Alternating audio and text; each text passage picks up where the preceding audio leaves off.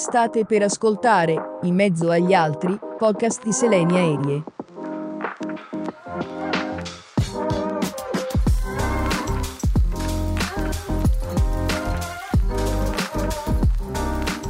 Ciao e bentrovati. Oggi ascolteremo insieme la storia di Alberto. Io lo conosco come fratello Alberto. Fu maestro di mia figlia e quando dico maestro parlo di una persona speciale che ha fatto del proprio lavoro la missione della sua vita. Quando penso a lui vedo la sua energia, la sua curiosità di scoprire la vita, sempre con lo stesso entusiasmo che solo un ragazzo può avere. Un uomo dai mille interessi, capace di creare gruppo e seguaci attorno a sé. È impossibile non ammirarlo. Chi ha avuto la fortuna ed avrà in futuro la possibilità di conoscerlo ne trarrà sicuramente vantaggio per la propria crescita personale capace di interagire con i ragazzi, con le famiglie, una guida per molti. Ama la montagna, ama la cultura, la buona cucina. Con lui si può andare a vedere le stelle e a coltivare l'orto, oltre a scoprire i luoghi nascosti della propria città, perché lo contraddistingue una sete insaziabile di conoscenza. È il padre che ognuno di noi vorrebbe avere al suo fianco.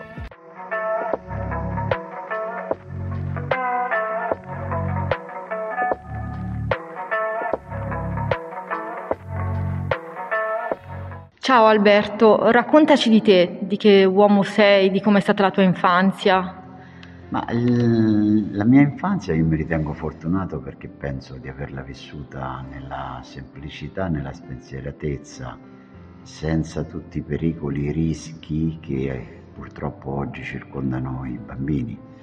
Io sono nato in un paesello vicino Roma, Arzoli, e mia vita si svolgeva a scuola e per la strada e nelle piazze, a fare di mille giochi con i compagni, quindi eh, le cose che si potevano fare era di tutto di più, dall'arrampicarsi sugli alberi a sbucciarsi le ginocchia per imparare ad andare in bicicletta, usare la fionda, giocare con i soliti giochi guardie e ladri, quindi correre, saltare senza, senza limiti praticamente. Quello che ricordo con piacere sono anche le, di, le sere d'estate, quando in effetti non c'era tutta questa luminosità o rumori della città moderna. E effettivamente giocare a nascondino, guard- ammirare le stelle, correre dietro a compagni che si nascondevano, non dietro quattro angoli ma dietro un quartiere intero, e veramente insomma io ho, io ho questo della mia infanzia, proprio questa questo senso di libertà, questo senso di giocosità, questo senso di non avere limiti e fare qualche cosa. E tu hai de- diversi fratelli, se non ricordo male, com'è stato il tuo rapporto con loro, con ma i tuoi è... genitori? Perché io mi ricordo che mi raccontavi sempre della tua famiglia, ma ha sempre affascinato questa cosa di te. Ma la mia famiglia purtroppo io ho avuto eh, la disgrazia di perdere il papà quando avevo 5-6 anni e come fratelli noi siamo quattro, o eravamo quattro perché adesso siamo rimasti in due. Gra- io sono il più piccolo e il più grande aveva dieci anni più di me, quindi praticamente siccome lui è entrato in seminario io me lo sono potuto poco. L'altro, il secondo, Emilio, praticamente anche con lui ho avuto rapporti um, abbastanza, da quello che ricordo, eh, abbastanza dilazionati perché quando io avevo pochi anni lui aveva già cominciato a lavorare.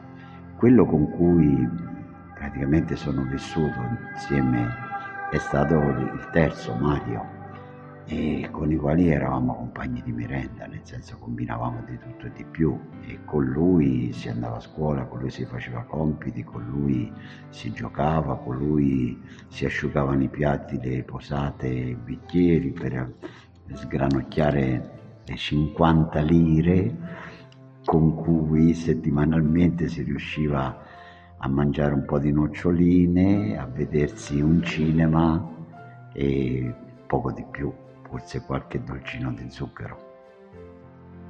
E, e, la tua mamma, che mi ricordo che me ne parlavi sempre? La mamma, è... della mamma io ricordo bellissimo, sia perché era una donna dolce ma nello stesso tempo esigente. Era una donna impegnata perché tirare su quattro maschi, allora senza il papà, con un'attività diciamo eh, che era legata all'osteria un'osteria, eh, ma anche osteria nel senso antico del termine, dove la gente non solo beveva e giocava a carte per lo più, ma soprattutto consumava anche qualche pasto.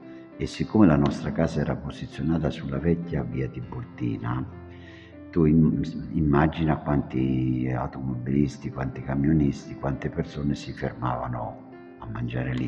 E lei comunque riusciva a tenere a tenere diciamo, banco a questa grossa attività e soddisfarli in questo senso. La ricordo una donna molto, molto pratica, molto fattiva, molto religiosa e molto dolce, questo sì. E vivere anche a contatto con le persone dell'osteria, cosa ti ha portato nella vita? Hai conosciuto un sacco di persone, gente diversa? Sì, ma tieni presente che io praticamente sono rimasta a casa fino agli 11, 11 anni, perché poi sono entrato, ah. come si usava allora, sì. in seminario, chiamiamolo seminario, eh, dietro un pochino questa vaga idea di diventare fratello, allora vaga e quello che ricordo, sì, c'era questo contatto continuo con le persone che erano messe nei tavoli a, per lo più a giocare a carte, ma anche a servire. Io ricordo dei lampi così di, di quando per esempio servivo, portavo questi piatti, qualche volta me ne cadeva qualcuno, e andavo a riempire per esempio i quartini di vino nella grotta dove noi avevamo il vino, le bibite e tutto il resto. Mi ricordo questo spazio davanti casa dove c'erano questi tavolini con tutta questa gente che praticamente eh, ti assicurava la compagnia per tutte le sere perché era un contatto continuo con la gente del paese naturalmente ma poi anche con gli avventori che e ti ripeto si fermavano lì per bere un goccio, per mangiare qualche cosa e quindi e come bambino io vedevo questi volti no? che si succedevano uno dietro l'altro e, e, comunque ritrovavo anche quelle persone tipiche del paese, di quello che si arrabbiava per nulla quando perdeva, dell'altro che faceva l'occhietto all'altro per farlo inquietare e delle carte che passavano un po' così di nascosto, dei segnali della briscola o, o di altro che si facevano, un mondo abbastanza variegato, abbastanza... Come un teatro, sì, vero? praticamente era È un teatro Lì era una sceneggiata, sì. era sempre una sceneggiata in questo senso qui, perché poi tu mi insegni che in ogni quartiere, in ogni paese ci sono quei classici personaggi, personaggi che tutti conoscono, no? Cioè, e per cui diventa effettivamente un palcoscenico. Bellissimo, sono le cose belle del, sì, sì, dei sì, paesi questo, secondo me. Questo mi ha dato tanto, mi ha dato molto, mi sono portato questo mondo un po' dietro poi perché poi sono andato in questa casa di formazione, eh, chiamiamola eh, così, dove ho fatto la mia scuola media e a seguire il ginnasio, il liceo e così gli studi eh, sia religiosi che classici e poi sono diventato maestro e ho cominciato ad insegnare, avevo 20 anni. Eri già diventato fratello? E il fratello era, si diventava a 18 anni. Ah. 17, 18 Quindi anni. sei diventato molto giovane, fratello. Ma era, diciamo, lo stile di allora, erano le tappe di allora. Sì. No, perché... Ora sarebbe impensabile vedere un ragazzo di 18 anni. No, oggi, oggi si entra a 18 anni. Chi ah. desidera e diciamo che completa i suoi studi superiori e poi se desidera entra, ma questo è cambiato anche un pochino dappertutto, anche per il sacerdozio, per... non ci sono più seminari minori. Allora era così, siamo figli del tempo. Certo. O si è, si è modificato a causa di, della società in cui viviamo? È... Ma credo che la, la, la modifica sia venuta per tante tantissime ragioni, non ultimo per esempio il fatto che nei paesi non c'erano né le scuole medie né i licei, uno. Mm, due, mm, non c'era un'ampia possibilità di, di lavoro specifico, di lavoro come un pochino oggi. Forse si era un pochino più rigidi nell'educazione, per cui anche questo allontanarsi da casa anche questo allontanarsi da casa, questo andare via, si avvertiva molto meno di oggi dove oggi per carità io vedo delle, delle gonne larghissime delle mamme che tengono sotto i loro figli, cioè eh, quella che era un pochino la, l'essenzialità, la, che ti devo dire, rigidità no, ma l'essenzialità della vita, delle cose, dei sentimenti, dei rapporti, oggi io non la ritrovo nel mondo che ci sta intorno. Non voglio dire che questo è negativo, però oggi si va molto di più con la dolcezza, si va molto di più col facilitare un pochino il tutto ai figli, si va con tante coccole, amore mio, bacioni, vieni qui. Allora no, questo non c'era, era molto... No, cosa si diceva? I figli si baciano di notte. Adesso non entro nel merito certo. delle valutazioni, però era così. Sono cambiate tanto comunque le cose sì. per i ragazzi, anche questo modo di essere secondo me li ha portati ad avere meno voglia di, di fare. Non so come esprimerlo. Prima era più un'educazione, una formazione alla vita. Ora non la vedo più questa grande preparazione. Ma guarda, sono, sono madre, eh? lo sai sì, che sono sì, madre, sì, quindi... Sono cambiate tantissime cose in questo senso. Io quello che riscontro, per esempio, sotto questo aspetto è prima di tutto la sicurezza e l'autonomia e la capacità, la capacità di affrontare delle difficoltà. Questo oggi è, a me mette paura, perché vedo sempre bambini molto indecisi, li vedo molto arrendevoli, li vedo molto insicuri e cose che noi da piccoli non eravamo così. Noi cadevamo per terra, ci sbucciavamo il ginocchio, usciva sangue, andavamo alla prima fontanella, sciacquavamo e finiva lì. Oggi per carità, quando tu vedi un bambino che si sbuccia un ginocchio, gli esce qualche goccia di sangue, è una, una tragedia. E, e, così via. Cioè, quelli, gli aspetti negativi che colgo oggi sono questi.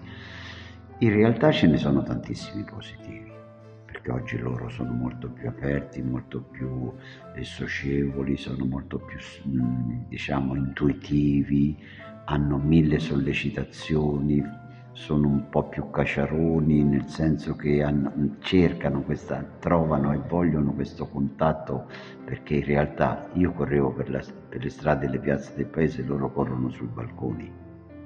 E il discorso è questo. Quindi eh, quando vengono qui per esempio a scuola, con questo cortile abbastanza ampio, come mettono piede qui le prime volte, loro cominciano a correre, sai quei cavalli dei circhi così, vanno, corrono, corrono, corrono, e uno dice ma perché?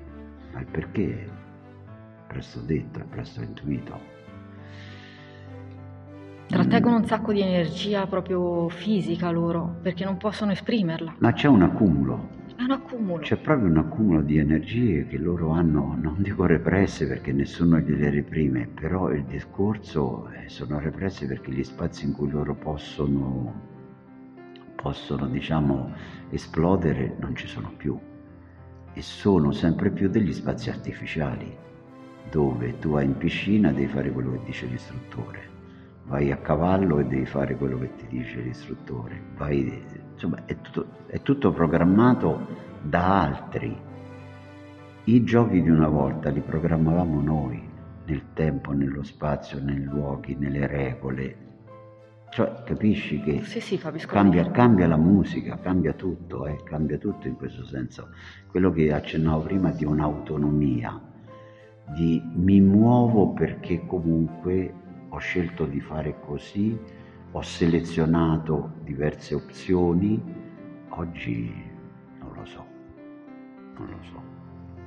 Almeno nei bambini fino ai 10 anni. Eh. E poi, poi dopo che... magari con gli spazi che hanno, forse, anzi senza forse, i rapporti si invertono perché loro hanno, oggi i ragazzi hanno molto più possibilità, hanno molto più libertà e probabilmente recuperano anche su questo, ammesso che abbiano i mezzi per affrontare le situazioni nuove quello che mi fa un po' timore, che i ragazzi di oggi non abbiano i mezzi per affrontare le situazioni, qualsiasi essi siano, eh? positive, negative, anche i no non sanno neanche cosa sono. Ma eh, hai detto bene, perché in genere si allevano coi like.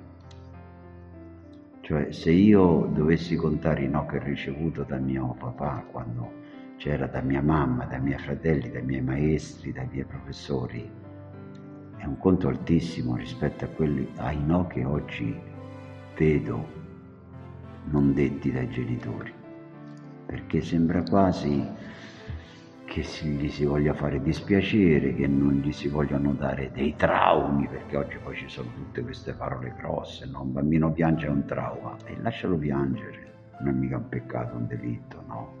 A volte è anche il loro unico modo di esprimere una rabbia che non possono esprimere in un altro modo, col pianto si, si scaricano. Sì, ma anche per tante volte loro, io dico sempre ai bambini, dico guardate che le lacrime sono un dono prezioso, non è che li puoi tirar fuori quando vuoi tu. Ci vuole un motivo serio, ci vuole un motivo profondo. Non è che ogni cosina che ti va storta puoi stare lì a piagnucolare. Questo succede. Eh. succede. Sono delle lacrime anche facili. Qui c'è gente che perde la gomma, gli cade in terra, cerca, non la trova e scoppia a piangere. Non vivono più la frustrazione, non sanno no, come gestirla. no, no. no. no in genere, in genere. Ti ripeto, fino ai dieci anni, perché io sono 50 anni che, che, che sto con, questi, con queste generazioni qui. Li prendo a 6, li lascio a 11. E mi diceva che ha iniziato, uh, che sei diventato maestro a 20 anni. Sì. E com'è stato diventare maestro? Dove hai iniziato? Il tuo percorso? No, il mio percorso l'ho iniziato come maestro a Roma. Ho avuto lì una classe, ho fatto terza fatto terza, quarta e quinta, bella classe, ma è bella perché è la prima, poi le altre sono son belle, magari anche di più o anche di meno, ma è come i figli, no? Tu non è che fai paragoni, no. cogli delle diversità, delle peculiarità di ogni classe e va bene, te le tieni dentro. Poi ebbi, mh, all'inizio mi ero quasi messo di proposito, faccio tre anni e via. Sono andato a Cagliari, anche lì tre anni, poi mi hanno catturato in Sicilia. E ti è rimasta un po' nel cuore la Sicilia? No, un po' tanto. Eh. Perché, perché... Parlaci della Sicilia. Uh, da dove comincio? Eh, Siamo qui due settimane. Ma della Sicilia, guarda, che cosa ti devo dire? Prima di tutto è della gente meravigliosa. A tutti i livelli, eh? Sono persone meravigliose Probabilmente perché crescono con il sole, crescono con il mare, crescono con il vulcano, crescono cioè con una natura che devi sempre scrivere con la lettera maiuscola, perché lì il sole è sole, il mare è il mare, il vulcano è vulcano, il vento, compreso i ghibli del deserto che arriva, è sabbia, cioè lì le cose sono veramente corpose, sono veramente belle, sono veramente che tu, tu te ne innamori. Gli odori, i profumi, e senza parlare poi per esempio della ricchezza di arte, di tradizioni che... Una cultura pazzesca in Sicilia. È pazzesca perché se tu cominci dai Fenici e vai a finire, qualcuno diceva, la democrazia cristiana, tutti questi affastellamenti, tutte queste questo enorme sandwich di culture che si sono succeduti, greci, romani, normanni, arabi, di tutto di più. E quando tu vai in giro in Sicilia, tu annusi tutto questo, guardi tutto questo, ascolti tutto questo, ma nel linguaggio, nel, nei monumenti, nei nel rispetto comunque. In tutto e anche nella gente perché il siciliano forse inizialmente è alquanto diffidente quando arrivi, no?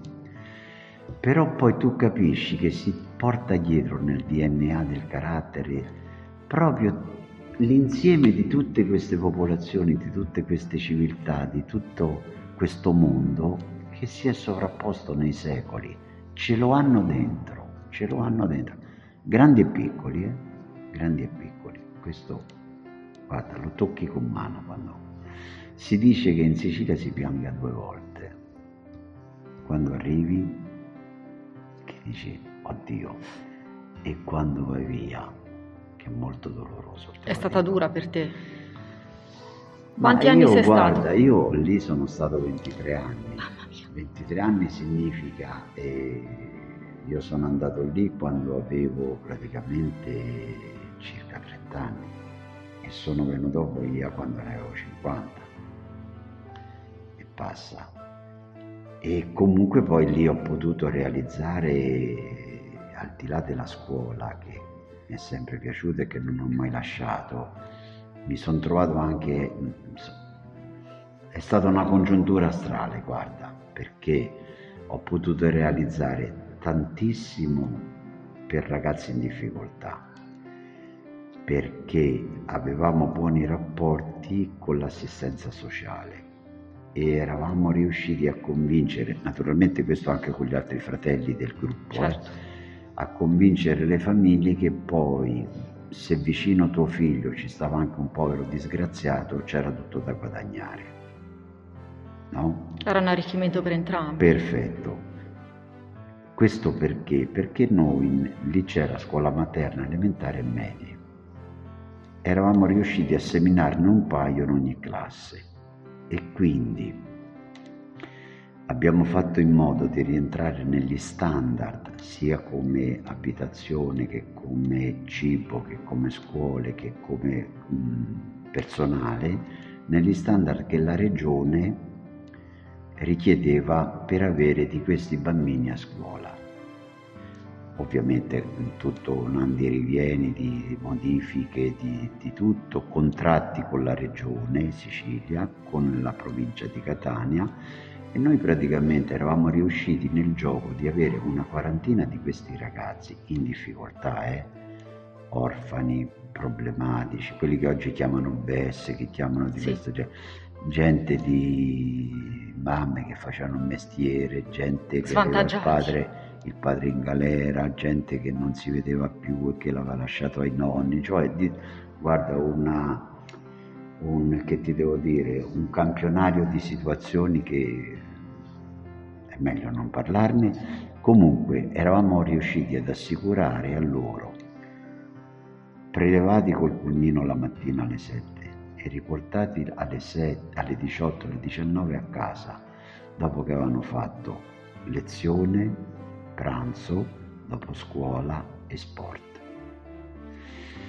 Di alcuni di questi, eh, anzi di molti di questi, io so come gli è andata a finire e se ti devo dire mh, è la soddisfazione più grossa che uno possa avere, immagino. perché effettivamente a loro quella scuola ha cambiato la vita. Io ti potrei fare anche dei nomi celebri oggi, non lo faccio per rispetto a loro, per Certo. privacy, di bambini che erano mh, proprio Destinati- destinati a, a ciò che tu puoi immaginare, oggi sono sui giornali per altre cose, sono in televisione per altre cose, per altre.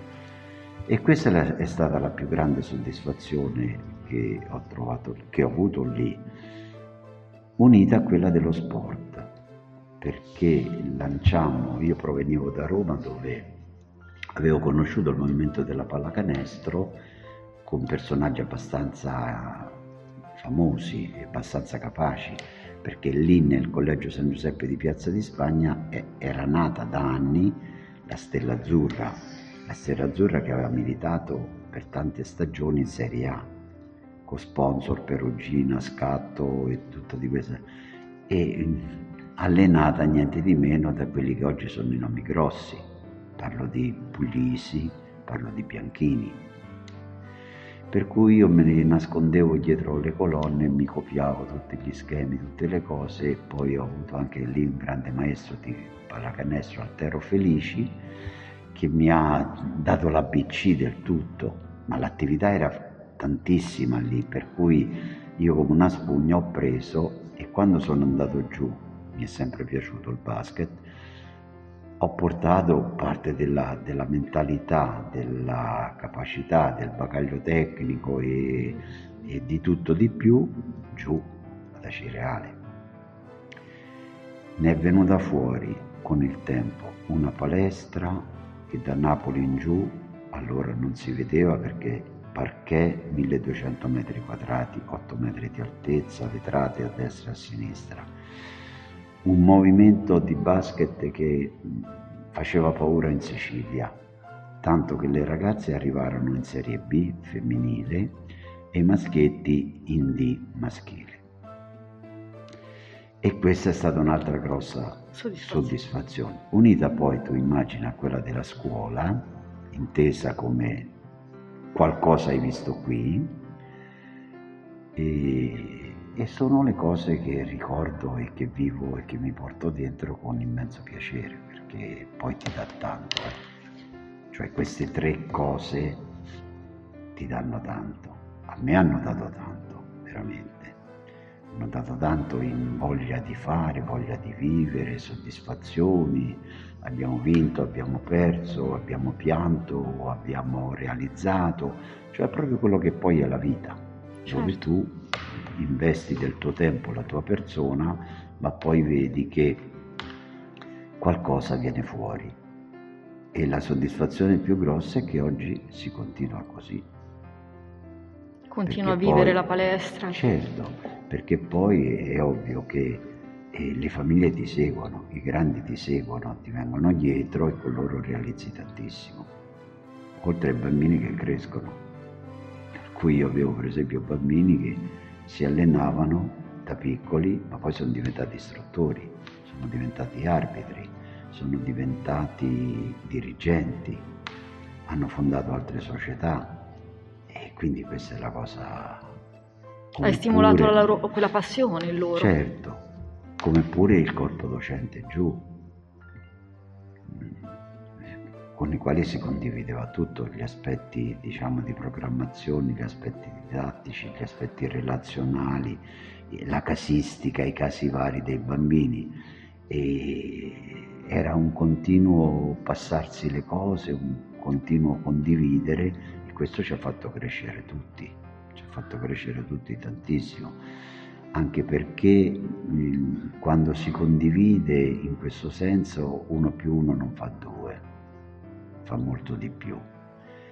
Era gente appassionata, gente che riusciva veramente a, fare quello che faceva non per, per uno stipendio, ma aveva capito che il, il lavoro o lo ami e finisci poi per amare quelli che hai sotto, sotto mano, oppure non vale la pena, perché diventa una disperazione, se no. Pensa oggi chi non ama il proprio lavoro a scuola e chi non ama, chi non è, parliamo sì di competenza, sì di bravura, sì di passione, ma se non lo ami ti disperi oggi, soprattutto oggi. È, eh. è molto più difficile fare sì, l'insegnante sì, sì. oggi.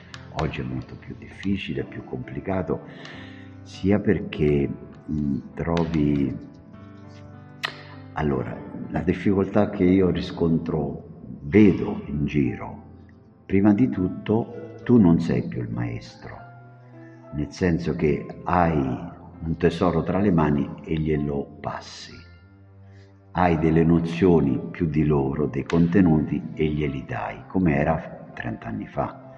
Oggi devi stare attento perché sei più uno che va a risistemare le mille informazioni che loro hanno in queste che possono essere un po' delle matrici cognitive, no? degli armati del sapere, per cui lui ti arriva magari anche in prima elementare. Oggi un bambino mi parlava di polizia scientifica che fanno le impronte digitali, prima elementare, sei anni per cui li vai a ricollocare, sì, vero, questo, guarda, mettilo qui, che cos'è quest'altra cosa? Oggi tu sei, che ti devo dire, sei un accompagnatore, cioè sei uno che eh, prendi questi bambini e, e li conduci non in qualcosa che loro non conoscono, li conduci un pochino a razionalizzare, ad analizzare, a saper vedere, a saper collocare, a saper discernere. Quindi questo è un lavoro che richiede molto di più del precedente dove magari potevi stare una pagina avanti a loro, il giorno dopo gliela spiegavi, se la studiavano te la ripetevano ed era finito. Non è più scuola da fare oggi assolutamente. Questa è una cosa. Oggi crescono per esempio bambini con patologie Ecco, questa cosa punto... qua mi interessa affrontarlo questo argomento, perché fino eh, a qualche guarda, anno fa mh, guarda, non c'erano tanti problematiche. Da un dato di fatto, oggi ogni classe ha due o tre bambini con problemi sufficientemente seri, sia a livello caratteriale, sia a livello di apprendimento, sia a livello comportamentale. Ma seri, eh? Io ti potrei fare degli esempi di fronte ai quali tu diresti, oh Signore mio Dio, ci sono. Perché non lo so o qualcosa posso, potrei anche azzardare, non lo faccio. Però ti do il dato di fatto, ogni classe ha due o tre di questi casi. In passato alcune di queste manifestazioni venivano un pochino così camuffate. Diciamo. Edulcorate. Sì, perché dicevi alla mamma, ma no, tuo figlio è distratto, non segue, non ha tanta buona volontà. Oggi la scienza ti dice, guarda che è un disgrafico, un dislessico, è un discalculico, quindi le cose cambiano in quel senso lì. E su questo con l'insegnante di sostegno, con la cultura che tu ti, ah, segui sempre, ti aggiorni e fai, perché è ovvio che non puoi insegnare a tutti allo stesso modo, devi differenziare. Con l'aiuto, ti ripeto, anche di sostegno per i casi un pochino più complicati, e di fatto però oggi è così. Ci sono poi delle manifestazioni di fronte alle quali eh, credimi qualche volta tu non sai che fare. Oppure invece di finire dal neurologo, lo psicologo, il bambino ci vai a finire tu. No, è vero. Se, se non riesci a, a quadrare la situazione, anche a dominarla e a condurla in un certo senso. Perché, ti ripeto, il problema esiste.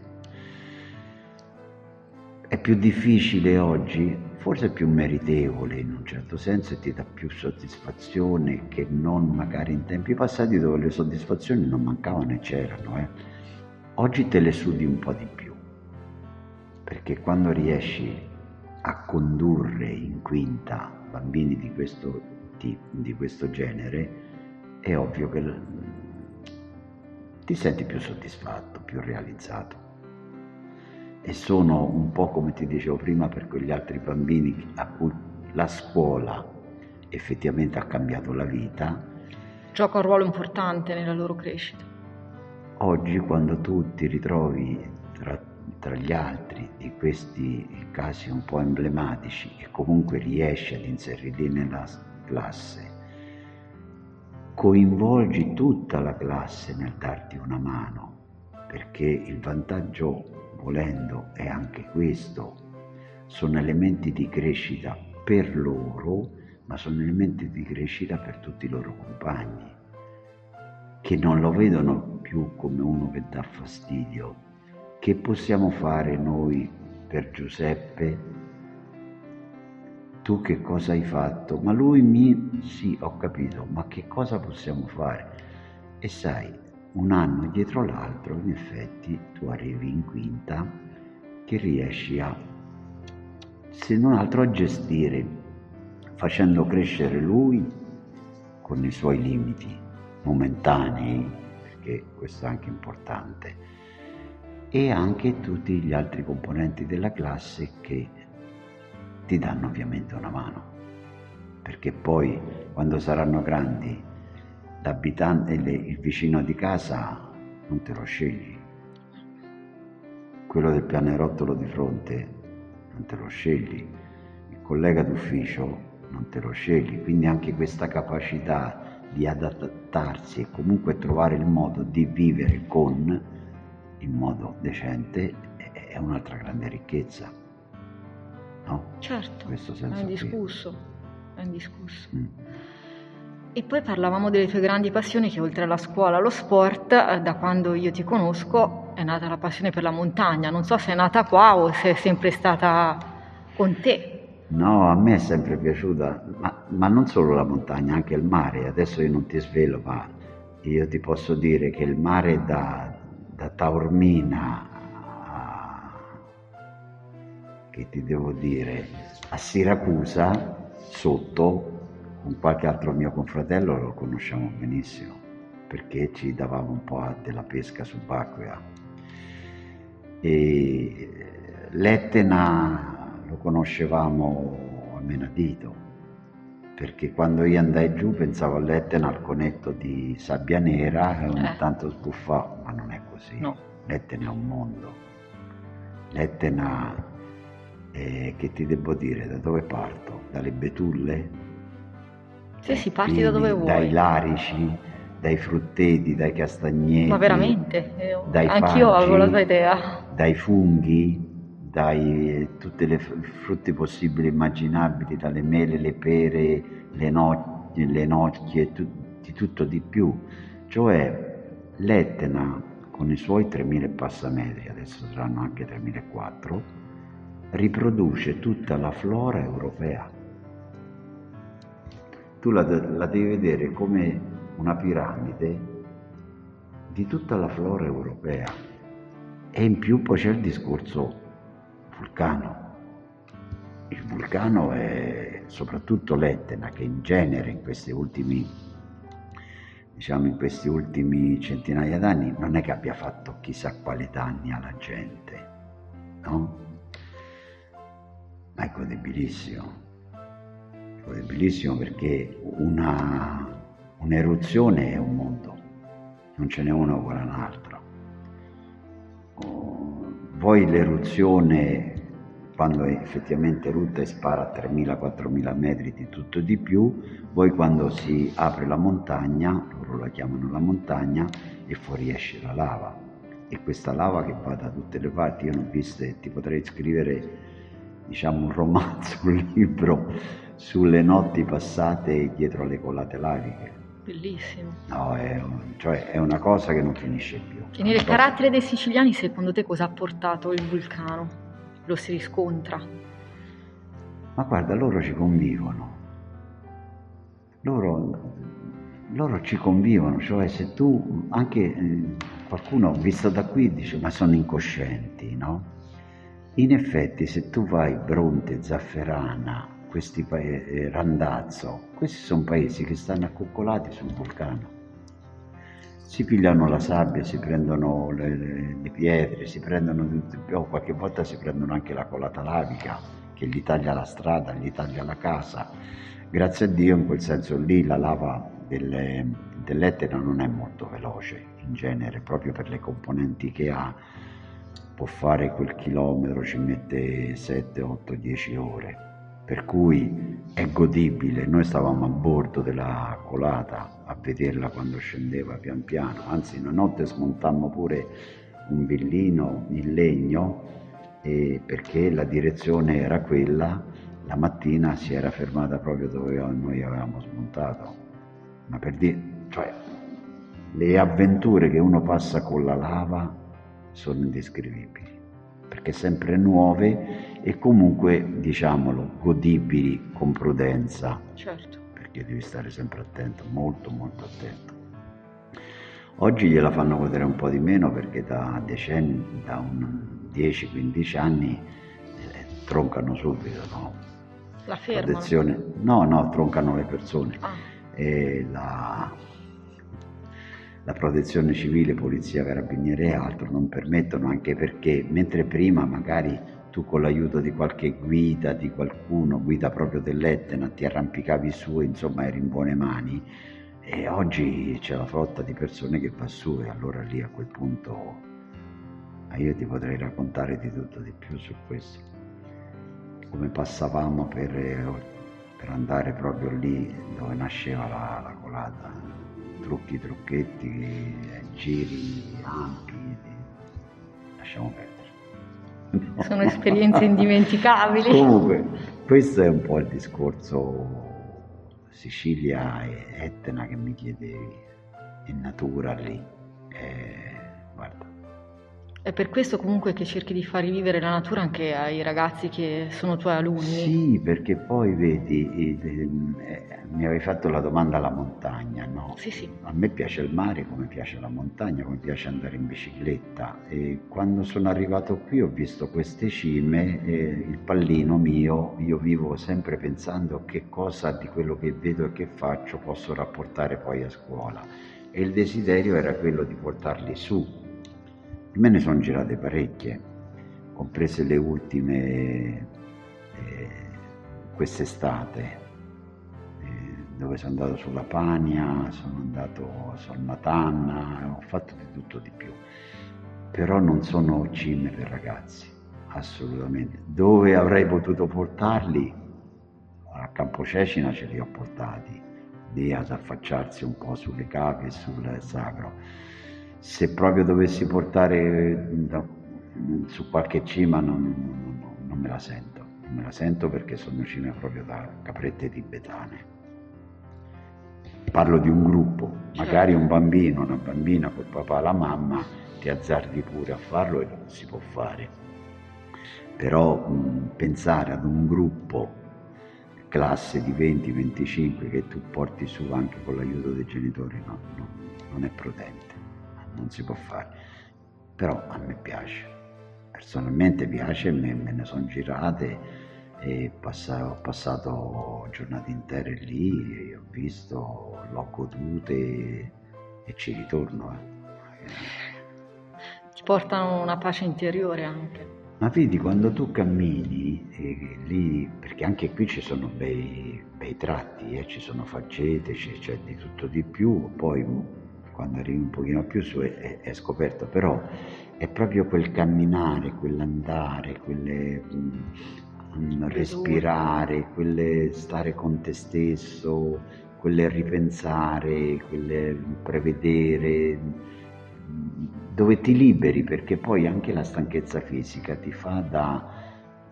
a me concentra, nel senso che quando sei bello rilassato così puoi pensare a tante cose, puoi immaginare, puoi progettare, puoi riflettere, ti puoi leggere un libro, perché tante volte io mi sbrago sotto un albero, mi metto lì, nello zaino ho un libro e me lo, me lo porto avanti. Ed è tutta un'altra musica, perché sai com'è, passeggiare nel cortile con un libro aperto non è come stare, eh, non so che ti devo dire, sotto qualche albero, su, su in alto su qualche cima. No, direi. A parte i panorami, eh? perché ci sono anche qui dei panorami bellissimi. bellissimi. Nella natura c'è, la natura ci regala tutto, è incredibile. Ma anche qui in questa zona, tu pensa, eh, scusa, non ti devo insegnare niente, non ti devo dire niente, ma pensa alle Cinque Terre, pensa all'Erici, pensa... Sono luoghi fantastici. Bellissimi, bellissimi. E poi mi piace andare anche in bicicletta perché la, la bicicletta è libertà, è aria, respiro, te ne vai tranquillo senza grosse velleità, però insomma i 40-50 km si fanno il sabato. Sono abbastanza direi, eh? Ma no, vai a Bocca di Magra, ritorni, hai fatto 45 km. Eh. Sì. Vai a Viareggio, ritorni, sono una cinquantina. Sì, sì. Insomma, non è da tutti, non è che tutti si mettano, hai, hai sicuramente una grande forza interiore. Ma se ti, piace, se ti, piace, lo fai, se, cioè se tu mh, ti piace quel senso che ti devo dire, un po' di, non dico di fatica, ma di movimento, se ti piace andare a, curiosare un po' quello che succede, a respirare e quell'aria che ti viene, no? Perché se fai lungomare poi immagina tu. No? Certo. Se ti piace lo fai poco da fare. Ti volevo chiedere una cosa Alberto, um, se tu dovessi dire qualcosa a, a dei ragazzi che ci ascoltano, qualche, a un consiglio mh, mm, a loro che si affacciano alla vita, cosa ti sentiresti di dirgli? Ma io sentirei di dire di vivere grosse aspirazioni e grossi sogni, cioè proprio di sognare grandi cose, perché eh, questo può essere il traino, può essere la calamita che ti porta poi alle future realizzazioni. Se vivacchi non realizzi niente. Se coltivi grossi sogni, grosse aspirazioni, sicuramente arriverai. Con fatica tutto quello che vuoi, ma se ti metti dentro questo forte entusiasmo a dire io voglio diventare questo, io credo che uno ci riesca. E i problemi come dovrebbero affrontarli secondo te? Visto che questi ragazzi io li vedo proprio balia dei loro umori. E i problemi si affrontano uno alla volta, intanto. Poi nei problemi è ovvio, uno cerca, forse istintivamente cerca prima di tutto il parere, l'aiuto del, dei pari, dei compagni, delle compagne, no? dei, quelli di pari età. Però poi non, non, guasterebbe mai trovare una persona, può essere la mamma, il papà, un amico, un esperto, qualcuno che ti ispira fiducia, con cui andarsi a fare una chiacchierata, con cui farsi aiutare perché da soli si fa poco. Da soli uno può dare capocciate, la vita poi gli insegna a fare in un certo modo. Si può risparmiare questo tempo, si può servendosi di, di qualcuno che effettivamente ti può aiutare, perché da soli, ripeto, non si va molto lontano. Si va molto lontano. Ma comunque eh, il discorso è quello, coltiva passioni forti, coltiva passioni forti. Non vivacchiare, cioè non devi andare, non devi andare come, che ti devo dire, perché gli altri fanno così, perché ma sì, facciamo questo, siamo tutti in gruppo, o tutti pensano così, tutti parlano così, tutti dicono così. Lì devi uscire un pochino eh, dal gregge, deve avere quella capacità di dire, eh, capire che tante volte il gruppo ti aiuta, ma altre volte può essere una palla al piede. Se è per omologare tutto, per no? Il gruppo ti aiuta tantissimo per tante cose, soprattutto per magari farsi una scala può essere di valori, di criterio, di, di giudizio e di altro, però bisogna anche stare attenti perché il gruppo può essere effettivamente un deterrente ad agire o forse anche peggio qualcosa che ti spinge verso una mediocrità che non serve, non, non ti dà nulla, la mediocrità non dà nulla. Le cose troppo facili, troppo semplici non ti riempiono di soddisfazioni, le cose vanno sudate, vanno portate avanti con impegno vanno portate avanti con, eh, con volontà, con voglia di fare e anche alla ricerca di cose belle. No? I sogni cosa sono? Sono delle cose che a te piacciono e, e il bello si conquista. Il bello si conquista. Le passioni eh, che nutri verso, io non lo so, ognuno ha le sue. Può essere l'arte, può essere la natura, può essere l'aiuto agli altri, la solidarietà, può essere la cultura, no? al di là di quello che è lo studio, la scuola. E ce ne sono tante, può essere lo sport, perché no? Può essere una carriera anche di altro tipo, però eh, lì bisogna andare, bisogna, bisogna leggere, bisogna studiare, bisogna accostare persone che lì hanno raggiunto delle vette consistenti, perché e sono questi i traini, sono questi un po'... Gli esempi. Che ti portano su. Anche perché di solito uno tende ad arrendersi alle prime sconfitte, ma se si legge anche la storia dei grandi, lo si capisce che anche loro hanno avuto degli, dei problemi grandissimi, però la loro...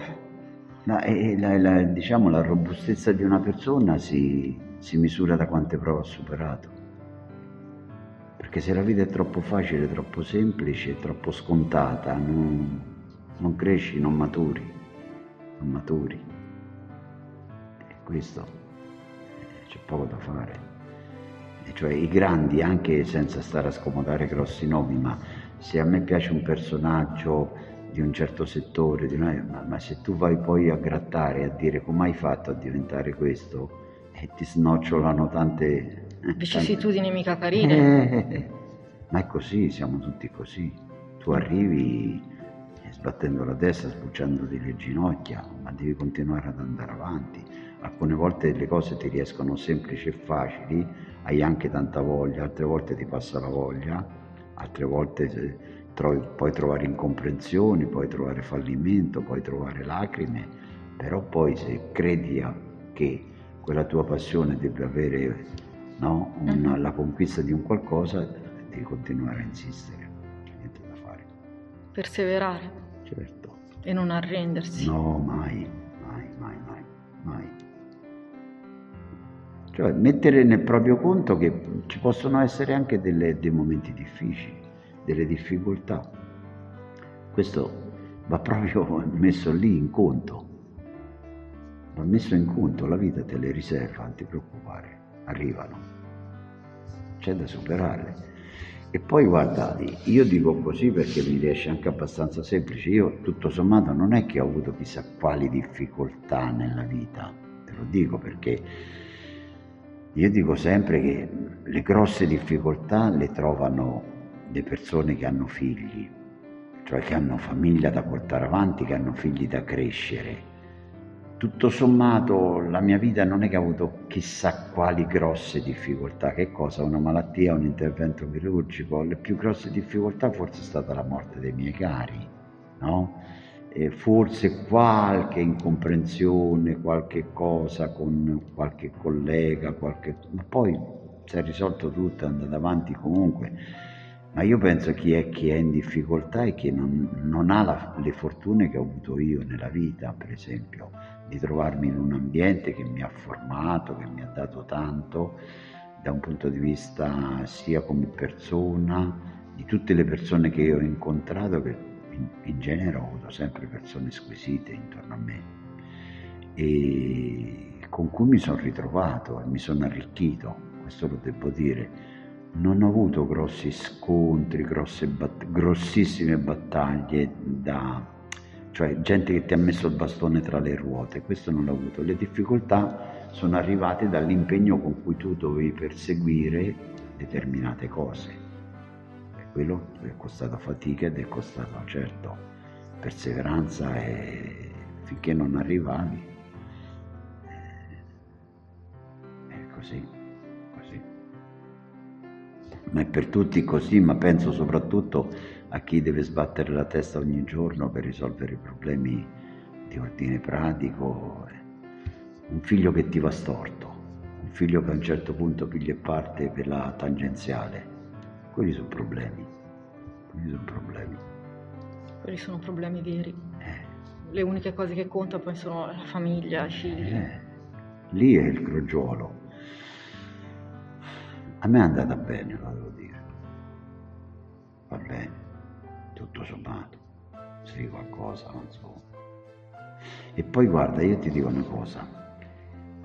La scuola non ti dà mica il tempo di accorgerti, eh soprattutto la scuola nella primaria, dove tu praticamente entri alle sette e mezzo, esci la sera alle quattro, dove poi continui, perché i compiti li devi correggere, la programmazione anche immediata la devi fare, non è che hai tutto sto tempo per stare lì a leccarti le ferite o a fare sogni di chissà quale tipo, è molto concreta e questo da settembre a giugno Qualcuno ci dice che lavoriamo solo dieci mesi, ma non è così perché l'estate devi accumulare, devi fare la formichina, ti leggi qualche altro libro, vai a farti un corso di formazione e accosti qualche altra esperienza didattica e fai programmi per l'anno dopo, sei di nuovo a settembre.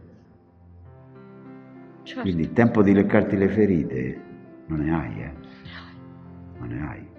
Almeno a me è successo così, devo dire non è che la mia vita è andata di corsa. Sì, Però è stata scandita dai ritmi anche della scuola. Eh, questo sì. E della scuola primaria, perché magari chi insegna alle medie o al liceo eh, ha altri ritmi, sono altre tappe, sono altri... Altre al- routine. Altre pause, altre possibilità di... Anche loro, per carità, hanno i loro, i loro impegni che pesano. Però con i più piccoli è così. E ti chiedo l'ultima cosa, poi ti lascio perché ti ho già rubato anche troppo tempo. No, ci mancherebbe. Eh, cosa ti senti di consigliare invece ai genitori che oggi si, si trovano anche loro di, ad affrontare uh, un periodo difficile per crescere i figli? Cioè, io li Ma vedo guarda, molto sole. le Questa è una, è una domanda, questa è una domanda da milioni. eh. Cioè, oggi ai genitori che cosa potresti consigliare? Sono tante e sono poche le cose che uno potrebbe tirar fuori che onestamente mi mette in difficoltà perché non so da dove cominciare.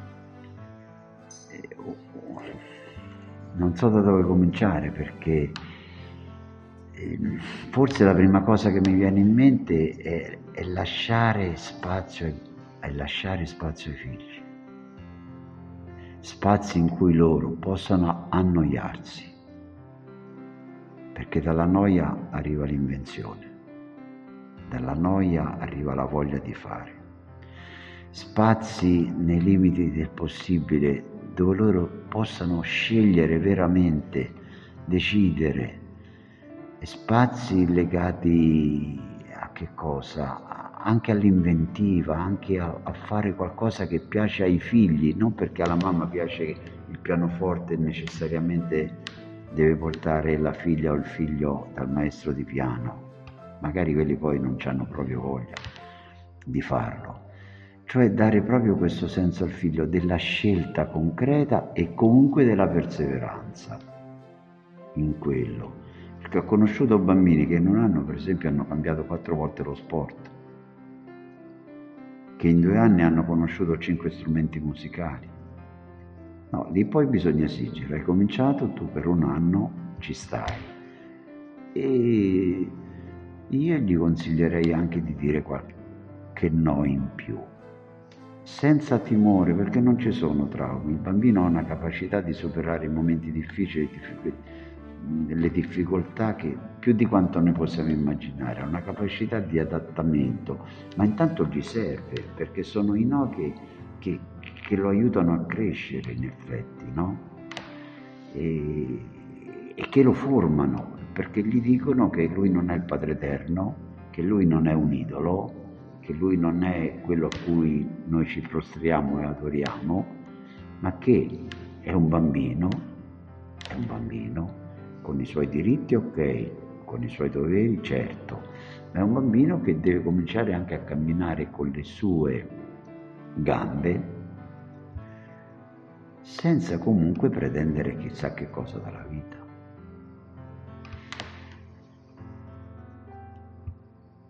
Io gli insegnerei per esempio ad accettarsi per come sono, perché mh, qualche volta succede che mh, il bambino diventa eh, il vanto del genitore e deve essere per forza in un certo modo, ma non è così, poi, poi nascono degli scorbi. Eh. Troppe aspettative rovinano.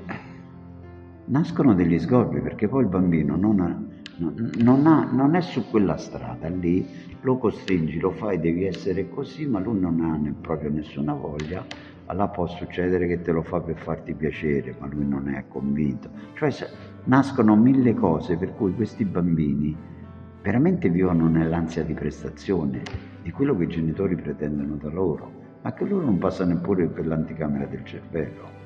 Cioè proprio questo senso di liberalità educativa, che non vuol dire fai quello che vuoi. Ma anche no? per responsabilizzarli, secondo me. E, e infatti, no? Questo tante cose, tante cose. L'essenzialità, per esempio, quella sarebbe un'altra cosa. Quanto hanno oggi questi bambini? Mille cose. Ne basterebbero cento. Anche un po' meno, secondo me. Perché poi non te l'apprezzano, perché poi non sanno che cosa significa quell'oggetto, non sanno che... Non gli attribuiscono il vero valore è quello, e sono sempre alla ricerca di qualcosa in e più. E poi c'è la pretesa di averli, bisogna averli. È vero che qui ci può stare il discorso, anche qui molto rischioso, do a mio figlio quello che io non ho avuto, no? Io credo che abbia fatto un po' di danni questa filosofia. E poi mio figlio nella società mi rappresenta, quindi io lo devo mandare in giro vestito in un certo Ah, modo, con certe cose, perché poi la gente che vede che mio figlio ha il telefonino di, di due anni fa, che cosa deve pensare di me? E io ricordo un bambino, tu lo conosci, che era compagno di tua figlia, non faccio nomi. No, ci arriverò Mi fa- deduzione. Maestro, ma c'hai, c'hai i pantaloni di ieri? Dico, beh, non li posso... E vabbè, ma non te li cambio ogni giorno. Dico, scusa, due o tre giorni lasciameli, mica sono sporchi, la piega ce l'hanno, allora perché li devo cambiare? No, che c'entra, si cambiano. Poi un'altra volta, sempre lo stesso, mi dice, maestro, ma vai in giro sempre con le stesse scarpe? Dico, ma non ho capito, intanto non sono sempre le stesse scarpe, ma se per un mese io tengo le stesse scarpe tutti i giorni a scuola che tu mi vedi nei giorni feriali, qual è il problema? No, ma te le devi cambiare, te le devi... Cioè, capisci? Sì, capisco tutto un benissimo. mondo così. Un mondo così. Io non dico che bisogna fare, no, sai, nel Medioevo che gi- girava la maglia una addosso e l'altra al fosso, non dico quello, però loro sono abituati a questo. consumismo. Cioè, dico, ma tu quante paia di scarpe hai a casa? Eh, ce n'ho una ventina. 20? E che ci fai con 20 scarpe? Eh, un giorno ne metto uno, un giorno ne metto... Cioè, eh. questo Comunque rima- rimango dell'idea che essere genitori oggi è è difficile. tremendo. La famiglia è troppo sola. Bisognerebbe che venisse fatto qualcosa Ma per... tu immagina, io davanti a quel cortile di casa, noi eravamo 10-15 bambini, con una nonna che ci guardava, ma sai che succedeva lì dentro? Ma che socialità, che gioco, che lamentele. Era una palestra divisa, la microsocietà. Oggi poveri genitori, chi li aiuta? I nonni. E ma nei limiti del possibile. Eh, Certo. E in quali spazi? Noi stavamo per strada, senza rischi. Magari qualche, vabbè, qualche sbucciatura, qualche dito rotto, qualche cosa così e non era una tragedia. E- Ma oggi dove vanno questi figli? Che poi hanno paura di stare, di stare senza far niente, perché non hanno superato, come dicevo prima, quel senso della noia, non si sono annoiati e dalla loro noia non è nata la voglia di fare qualcosa, perché sono un po' troppo programmati, sono un po' Troppe troppo- proposte. questo. Però sono anche bei ragazzi e belle ragazze, nel senso sono anche dei bei caratteri, sono anche dei bei tipi. Io credo che ogni generazione paghi poi qualche cosa alla crescita. Era meglio ieri, è meglio oggi, ma io dico sempre che tutte queste enormi differenze non ci sono. E devi vivere il momento, devi trovare il modo più giusto, che ti devo dire più equilibrato, più felice, più opportuno per vivere. E trarne il meglio. L'attimo eh, o l'anno, eh, l'epoca che vivi.